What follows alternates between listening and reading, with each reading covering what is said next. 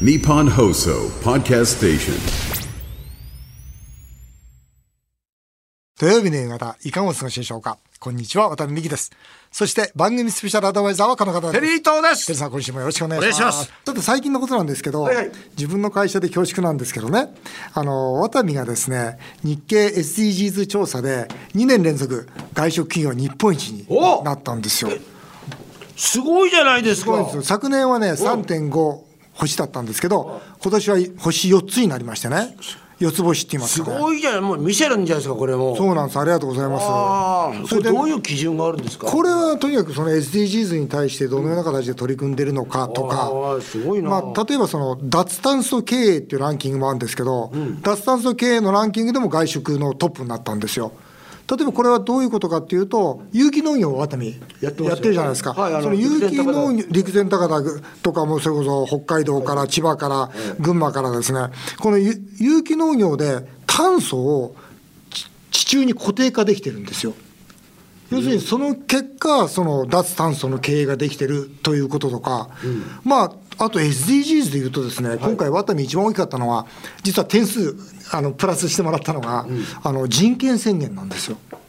ワタミはこういう人権宣言、その人のその成長する権利だとか、幸せにする権利だとか、こういうのをこうやって守っていきますよみたいな人権宣言したんですよ。はいでこれがすごく高い評価を受けて、本当にあのありがたいなと思ってるんですけど、日本一って嬉しいじゃないですか。それはそうですね、うんそれで今度11月30日なんですけど、はい岩手県の陸前高田でですね、今度は森と海の2つの資源活用協定を結んできたんですよ。はい。これどういうことですか？それでですね、あの森はですね、そのワタミが陸前高田市の森あるじゃないですか、はい。陸前高田市って1万8555ヘクタールっていう広大な森を持ってるんですよ。はい。でこの森をまあ再生させてですね、それでそこからその森林クレジットを生み生み出すんですね。これすみません、はい。森を再生させるというのは、はい、森再再生整理ですね。はい。うん具体的にはどういうこと？で簡単に言うと、その森に対してどのぐらい整備をしたか、もしくは再生させる活動をしたかということに基づいて、じゃあ、この森からはどれだけの CO2 が吸収するということにしましょうという、そういう、まあ、森の活動から CO2 を吸収する量を定めるんですよ。でじゃあこの森からはこのぐらいだねと。例えばあワタミは今回ですね、来年までに560ヘクタール560ヘクタールっていうと東京ドーム120個分なんですよ。ああそうなんだ。東京ドーム120個分の森を整備して3万7000トンという実は CO2 をそこで吸収するというそういうプロジェクトなんです。これを東京ドーム120個分個分。のはい。森を整備するっていうのは、はい。具体的にはどうするんですか、まあ、例えば分かりやすく言えば干ばつをするってことですよね。まあ切っていく。切っていく。それで太陽を入れることによって森を再生させるとか。で例えば下草ってまあし下に草があるんですが、まあ、これをしっかりと生やさせて、まあ、命が戻ってくるようにしていくと。ただこれあれなんですよ。全部それを例えば東京ドーム120個分をいきなりやるわけじゃないんですよ。そうだよね、はい、いや今までもうずっとやってきたことも含めてそれをクレジットにするというであとそのクレジットにするってのはどういうこと？クレジットにすると CO2、CO2 がこんだけ吸収しますよということを、その一つの証明書として発行するんです。なるほど。そうすると、あこの地域のこの CO2 の分は、私の会社が買いますよと言って、このクレジットは売買されるんですよ。もう実際、東京証券取引所で取引が一部始まってるんですけど、でまあ、今回ですね、この森があまりにも広大なもんですから、そのセーブ・アース・ファンデーションっていう、まあ、私がやってるその環境の公益法人があるんですが、この環境の法公益法人を使って、その各企業にこれを販売していきましょうと。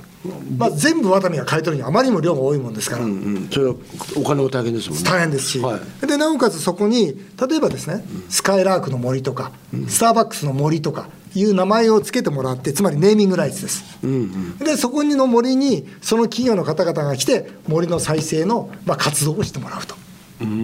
ですからそうなると地方創生にもつながるし、陸前高田市のまた元気活性化にもつながると。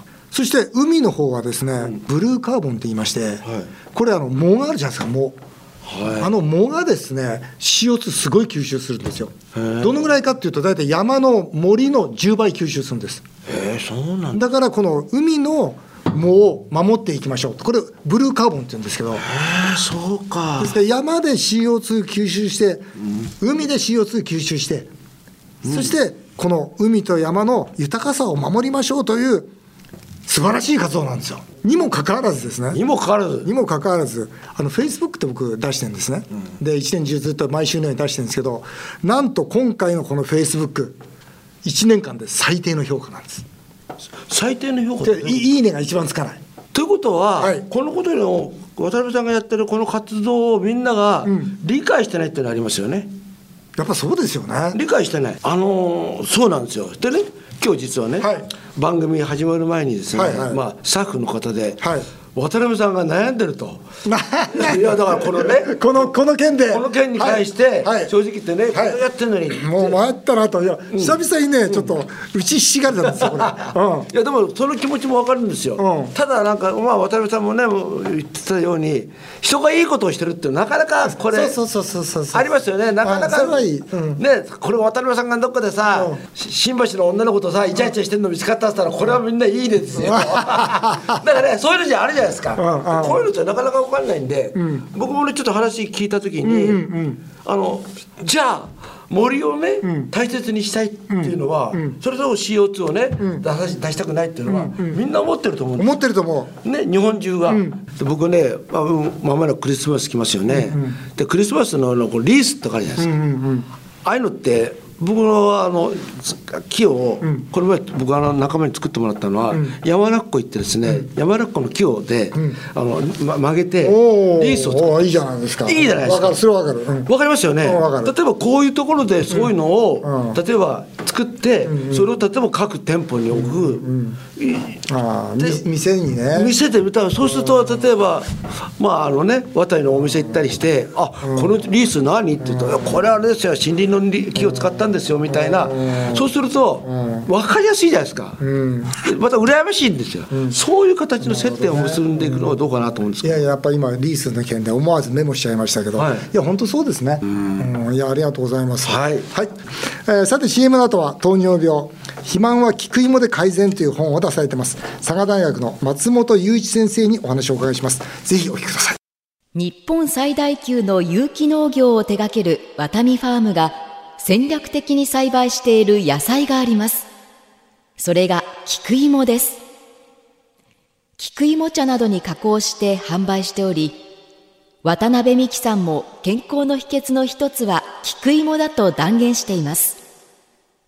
そんな菊芋を長年研究し続けているのが、佐賀大学機能性農産物菊芋研究所の所長で農学博士の松本雄一さんです。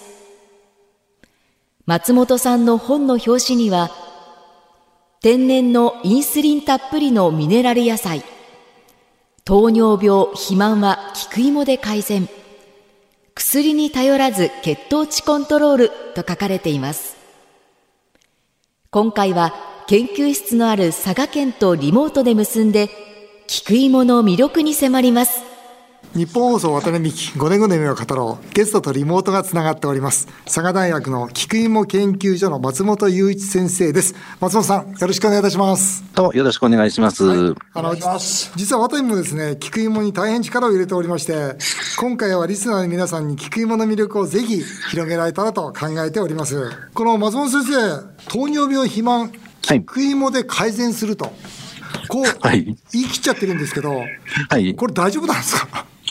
そうですね。あのー実際にですね、日本の食品的な表示だと、ちょっと糖尿病の改善っていう表示はできないんですけれども、はい海外のあの臨床研究とかですね、研究の段階では実際に糖尿病の方の数値が改善したっていうことが見られていますので、あの、まあ、ちょっと日本だと薬と違うので、あの、表示できない部分、食品表示はできなくても、実際のデータとしては、そういったものが存在しています。私たちもですねこの糖尿病とか肥満とか、い、や本当に効くということは、はい。私たち実際に分かってるんですよ。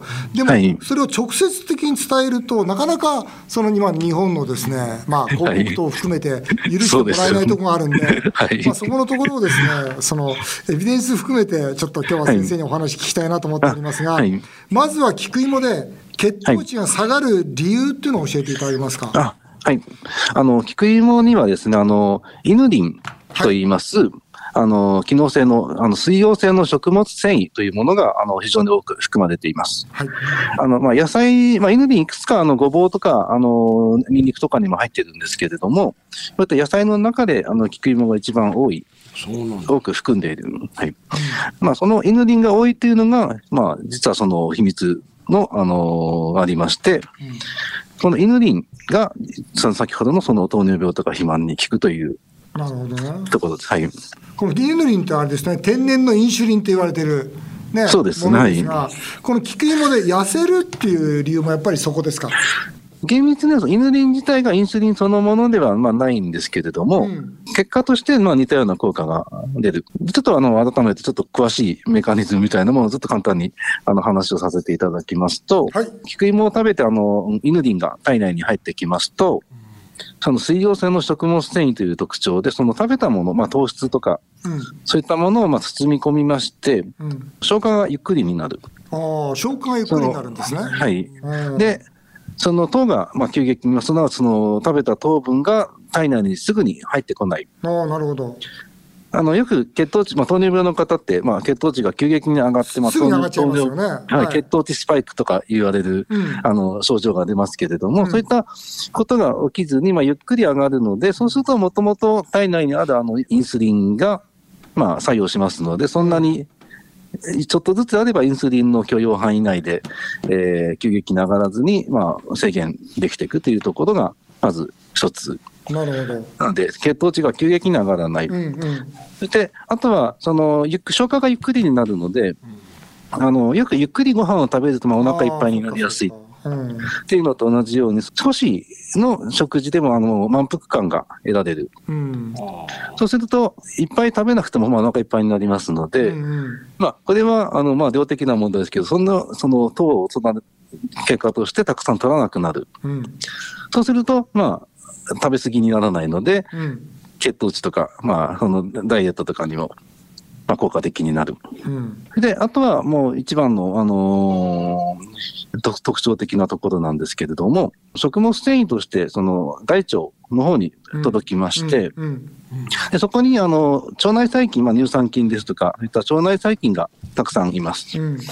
で、そのイヌリンがその腸内細菌のまあ餌になる。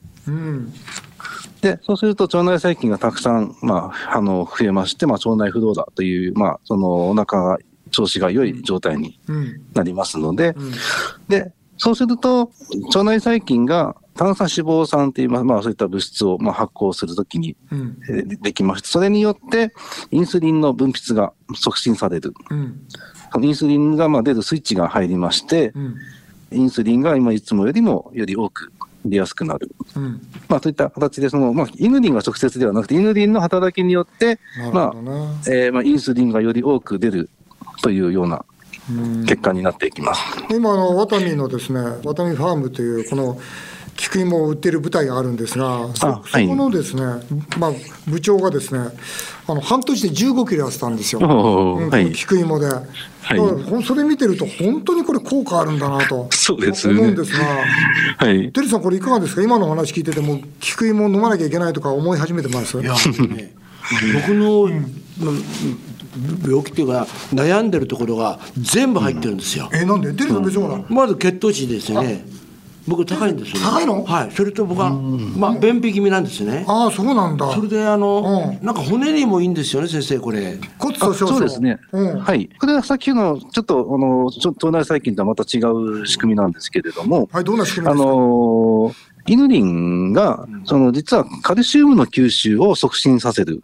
ああそうなんだなので、はい、一緒に例えばまあ牛乳だったり、なんか、あの、普段カルシウム全部吸収しきれてない分まで、より多く体内に取り込めるので、そうすると結果的にまあ骨に、あの、効果が出たりという。僕の三大悩んでいる病気が全て実はテリーさんの悩みは血糖値と便秘と、それからコスト上昇。はいうわ、全部じゃん。そうなんですよこれテリーさんのためにあるような食べ物じゃないですか。僕はだからこのあれですねこれの菊芋のお風呂に入りたいですね。先生あれですか、お風呂に入っても効果あるんですか？お風呂ないでしょ。えいや実はですね、はい、今、菊芋で化粧品も開発してまして、なので、そう直接体内に、まあ、皮膚に塗ったり、まあ、それこそお風呂も、まあ、ある意味、その、まあ、あの入入浴剤的な感じで皮膚から取り込む。まあ、それは血糖値の話ではなくて、あの保湿なんですけれども、ねいいですよね。マはいクとか、、その保湿効果とかにも出てきます。あと脳の健康とか動脈硬化とか？はい。これやっぱりこれもイヌリンの関係ですか？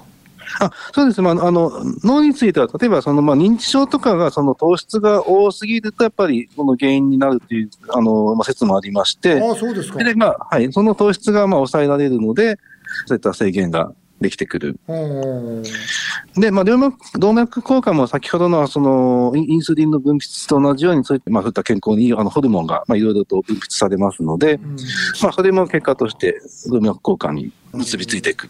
でその後あれでしょ？免疫力とかがんの予防とかアンチエイジングもうスーパーフードじゃないですか。そうですね。あの、免疫だったり、がんに、まあ、大体こちらはまあ同じ意味なんですけれども、結局、お腹の調子が、まあ、腸内細菌が良くなっあて、ね。お腹の調子が良くなると、結局、あの、いろんな免疫って基本的に腸に、まあ、7割あるっていうふうに、免疫細胞の7割が腸にあると言われてまして、なんで、その、お腹の調子が良くなると免疫力も、あの、良くなってくる。そうするとそれが病気だったり、まあがんだったり、という、まあ、ががんについてはもう細胞実験ではいろんながんで効果があるというのはよく見られています。はい。そうです。かいや僕あるその大学病院ですかね。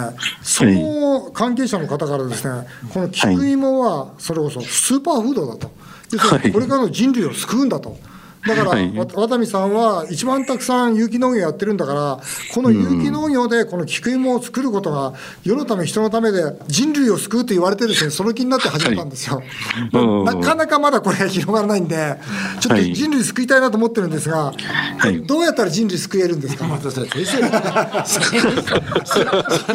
違う質問じゃないですか。違うね。違う。そうこれ先生の領域じゃないよね。違うね。ぜひあのいろいろとまた先生相談させてくださあはい。はいい。こ。これ今あの先生もそのまあやられてると思うんですけど、これ菊芋がはそれほどいいものなのに、あんまりその人気出ないじゃないですか。はい。ねこれ。これから化けると思われてます。信じてやってます。化ける 化けるってことは吉田さんなんていうのかな正当な評価を世の中から受けると、ねそう思われますか、どうですか？もう全く知らないっていう状態から、はい。もうようやく少し知って知ってて、なんか健康にいいっていうとこまでは来たので、そうですか。確実に進歩はしてます。進歩してますか。そうですか。じゃあ なので、あとはそこは、あの、渡辺さんの力でもっとこう、広げていただけると、もう、より日本中、世界を救うそうですね、世界救いますから、はい。本めていきましょう。今日どうもありがとうございました。どうもありがとうござまた。いました。ご連絡させていただきます。ありがとうございました。さあ、続いてはメールを紹介させていただきます。目黒区のきのこママさんです。いい夫婦の日の調査で、夫婦円満と答えた人がなんと74.6%もいたんだって。いいですねすごいね。偉い4組のうち3組は夫婦円満なんだって。本当かね？それで3組のうち2組とか1組とか離婚するんでしょ？どういうことそれ？あそうかねえ、円満と答えた人の1日の会話の時間は？なんと平均145分ですって。2時間25分ってもう映画以上ですよ。えねえ。すごいね。え渡辺さんと何分ぐらい？ちょっと待ってください。円満でないと答えた人でも1日の会話の時間は平均41分なんですって。円満じゃなくても41分なんですって。この番組は30分番組ですから渡辺さんテリーさんは奥様と番組1本分ぐらいのトークはしていますかというそういう質問なんですよ。テリーさんえ？これさ嘘でしょきっと。いや嘘。継続あと継続して喋ってないですようちは。うんまあ、だからそれを述べですよこの時間は。だから朝から晩まで。足すと145分喋ってるんですよ。仲の悪い夫婦でも足すと41分喋ってるんですよ。いやうちは。テリーさんどうですか？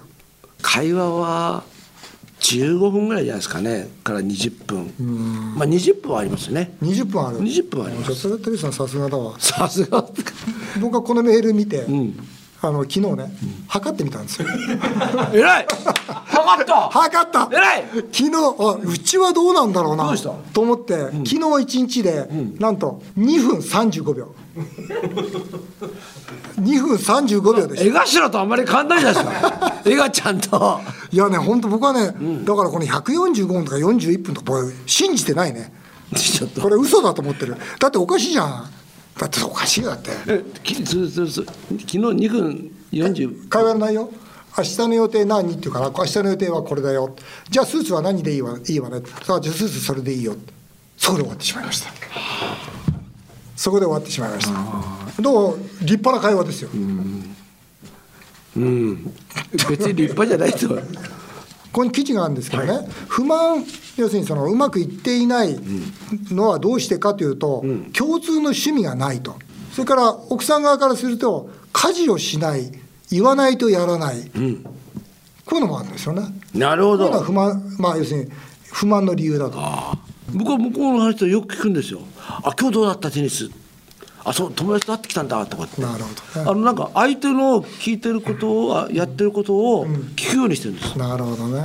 うん、まあそれも一つの方法だよね。ただ僕の仕事のことは一切聞きませんねあそう。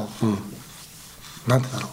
関心がないのかな。関心がないって関心がないふりをしてますねふりをしてる。うんそうそうそうそう関心は愛だからね。あのそうそう関心なんかあんまいや俺があんまり家でなんか仕事の話をもう一回するのはいやきっと嫌なんじゃないかなっていうふうに察してるからなるほどね。うん。うちも全然ないけどね。だってほら2分30 2秒。分30秒ね以上メール紹介でした。テリーさんまた次回もよろしくお願いします。日本放送渡辺美希5年後の夢を語ろう。この番組ではメールをお待ちしています。渡辺さん、テリーさんへの質問、相談、何でも結構です。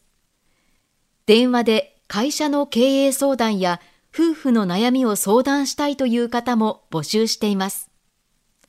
匿名やラジオネームでのご出演でも構いません。